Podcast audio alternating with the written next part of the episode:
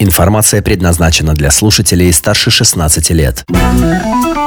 Бизнес ФМ Калининград представляет Финансовые рынки. Финансовые рынки в эфире Бизнес ФМ Калининград в студии Антон Хоменко и вместе со мной руководитель калининградского филиала компании БКС «Мир инвестиций» Виталий Богоман. Добрый вечер. В начале года, еще до февральских событий, финансовые рынки штормило, а потом они совсем рухнули. Волатильность преследовала нас весь год и до сих пор никуда не ушла. Удалось ли инвесторам приспособиться к ситуации, что уже более или менее понятно и что важно по итогам уходящего года? Ну, год выдался так себе, честно говоря, для инвестиций. И если посмотреть на различные так называемые классы активов, то есть э, объекты, во что инвестируют, ну, там, недвижимость, акции, облигации, то уходящий год стал прям таким нерадующим по, по, по всем абсолютно статьям. Предыдущий похожий был в 2018 году, вот, не так давно. А, и, безусловно, там э, ситуация развивалась достаточно быстро, и уже в начале 2019 года э, началось восстановление, как будет в этом году, ну, попробуем сделать, в новом году попробуем сделать прогнозы, но с точки зрения основного вывода по итогам уходящего года, а, который необходимо, безусловно, сделать, и которые инвесторы, безусловно, сделали, это то, что уже не, важно не только во что ты инвестируешь свои средства, но и где ты это делаешь и э, через э, какую инфраструктуру ты это осуществляешь. Потому что э, большинство реализованных рисков для россиян были все-таки не с точки зрения того, что те или иные классы активов стали стоить дешевле, это безусловно так, но и в том, что инструменты, через которые осуществлялись инвестиции, с точки зрения инфраструктуры оказались не самыми оптимальными. И вот в частности, э, значительная часть инвестиций оказалась заблокирована э, в результате санкций и э, э, разрушения связи между российским депозитарием, где все это хранится, национальный резервный депозитарий, и так называемым евроклиром, это европейским депозитарием. Поэтому основной вывод года это то, что нужно не только обращать внимание, что ты хочешь приобрести, во что инвестировать, но и то, как ты собираешься и где ты собираешься это делать. Ну, понятно, что прогнозы дело неблагодарное, но все же э, попрошу тебя аккуратно описать основные инвестиционные тренды следующего 2023 года, особенно на фоне того, что, о чем ты только что сказал, э, намечающиеся разблокировки депозитариев, ну и, соответственно, средств российских инвесторов, э, которые на них были сосредоточены. Ну, если продолжить сразу тему относительно разблокировки, то свет в конце тоннеля появился, и мы с тобой уже говорили в прошлый раз о том, что э, до 7 января эта эпопея может закончиться, и э, россияне могут э, получить разблокированные свои достаточно немаленькие в общих объемах э, средства, инвестированные в зарубежные всевозможные инструменты. Есть опасения, что до этого срока можно не успеть уложиться с точки зрения тех процедур, которые необходимо предпринять, ровно потому, что не до конца еще понятно, какие именно процедуры нужно предпринять. Поэтому уже и Центробанк вчера российский заявил о том, что есть вероятность, что к 7 января это чудо не произойдет. На мой взгляд, э, европейская бюрократия показала себя во всей красе, как все решения и действия предпринимаются, это делается очень медленно, и в результате тот срок, который был э, еще восьмым пакетом санкций отпущен на все эти действия, э, до 7 числа оказался слишком маленьким с учетом того, что сам Евроклир и Clearstream, это его аналог, буквально недавно выдали лицензию НРД, национальному расчетному депозитарию российскому, для действий в рамках вот этого а, пакета санкций. Поэтому временной зазор остался слишком маленьким. Но, на мой взгляд, важно то, что, в принципе, это решение было принято. А, и я рассчитываю на то, что если до 7 числа что-то и не произойдет, то, ну, может быть, сроки все-таки как-то сдвинут. Самое главное, что, в принципе, а, готовы тех физлиц, которые не являются подсанкционными, разблокировать и дать им вывести активы. Поэтому не до седьмого, может быть, чуть позже, но я рассчитываю, что это произойдет. С точки зрения а, объектов для инвестирования в новом году, классов активов, как мы их называем, а, безусловно, а, абсолютно для всех типов ключевым событием, на которое необходимо обращать внимание в новом году, это будет наконец-таки победа или нет над инфляцией.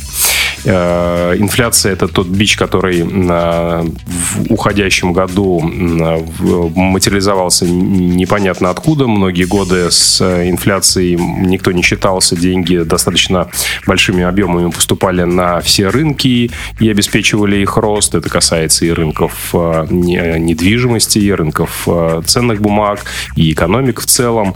Вот. Но только в 2022 году, наконец-таки, этот печатный станок привел к тому, что избыток денег, оказывается, все-таки приводит к инфляции. И сейчас, с точки зрения борьбы с инфляцией, основным инструментом является повышение процентных ставок, что очень сильно влияет на снижение, опять же, всех, всех объектов для инвестирования, и акции дешевеют на этом фоне, и та же недвижимость, потому что большинство во всем мире приобретает ее с использованием ипотеки, когда она становится неподъемной, а, спрос на нее очень существенно начинает снижаться. Так вот, соответственно, вот этот цикл подъема процентных ставок, он должен закончиться тогда, когда результат подъема ставок будет достигнут, то есть тогда, когда инфляция наконец начнет а, сокращаться и придет к нормальным 2% а, для развитых стран, для США в частности.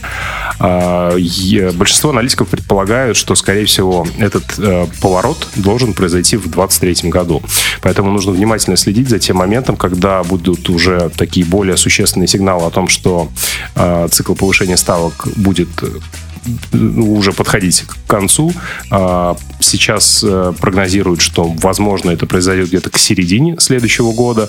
И вот как только процентные ставки перестанут расти, а лучше еще начнут снова снижаться, и деньги снова станут более дешевыми, в этот момент э, очень бурно отреагируют, а скорее всего даже заранее, э, абсолютно все рынки. Рынки акций, потому что акции наиболее существенно реагирующие на эти факторы классом активов являются, и делают они это в первую очередь, безусловно, отреагируют и облигации, и рынки недвижимости а, во всем мире, в принципе, тоже на это очень существенно смогут отреагировать. Поэтому, если говорить о том, с каким портфелем и как а, входить в 2023 год и как его формировать далее, то с точки зрения классов активов понятно, что самым интересным в 2023 году станут как раз-таки акции, потому что что в мире, что в России, они снизились на ощутимые а, величины, это и 20, и 30 процентов отдельно. Акции показывали более ощутимые, ощутимые снижения, поэтому с точки зрения потенциального а, дохода и инвестиций на более длинный срок, вот именно акции, начало формирования портфеля акций в новом году будет а, наиболее правильной инвестицией. При этом здесь и сейчас доходности по облигациям, то есть по долгам, в силу того, что процентные ставки во всем мире растут, тоже стали уже приемлемо а, заметными. Ну, в качестве примера э, такие облигации компаний, как Jaguar, например, Boeing или Marks Spencer, на текущий момент, э, если их приобрести, дают э, держателю доходность примерно в районе 6% годовых в валюте. Это очень неплохая доходность, и, безусловно, она является для, после, для последних многих лет достаточно экстраординарно высокой, и по мере на начала цикла понижения ставок, безусловно, она будет корректироваться в сторону снижения. Поэтому, если ваша задача свои средства заставить э, просто приносить вам какой-то регулярный, так называемый рентный доход, чтобы вы понимали, что это не акции, которые сильно растут и сильно снижаются, а это долги, по которым вам деньги должны вернуть и вы должны регулярно платить проценты, то вот формировать портфель облигаций можно уже сейчас. Единственное, что в данный момент лучше делать это с короткими сроками до погашения, то есть тогда, когда э, должник должен вам деньги вернуть. И, соответственно, по мере э, понимания развития ситуации уже можно будет докупать облигации с более длинными сроками для, до погашения для того, чтобы зафиксировать вот эти высокие проценты у себя в портфеле. Но что касается российского рынка, то помимо тех факторов, которых, которые я уже упомянул, безусловно, для нас ключевым будет геополитика и и ситуация на, на рынке нефти. Кроме того, с учетом инфраструктурных рисков и вот инфраструктурных выводов относительно этого года, которые инвесторы сделали, стало понятно общее правило, что в текущих обстоятельствах инвестировать в российские активы, в российские акции, в российские облигации, в российскую недвижимость, безусловно, нужно в России и делать это в рубле. Валюту никто со счетов не списывал. Весь год э, рубль был достаточно крепким, но декабрь показал, что это не постоянно и достаточно быстро он может э, девальвироваться. А, поэтому сбережения в той или иной иностранной валюте, юани или доллары, в любом случае они актуальны. Вот. А когда речь идет о валюте, для того, чтобы не нести те риски, а, которые реализовались в уходящем году, правильнее делать это уже не из российской юрисдикции, а, например, с платформы а, Дубая, которая дружественна для россиян и позволяет инвестировать во все классы активов в международные номинированные валюте. Поэтому э, правильней э, раскладывать, э, соответственно, свои инструменты вот по валютам таким образом.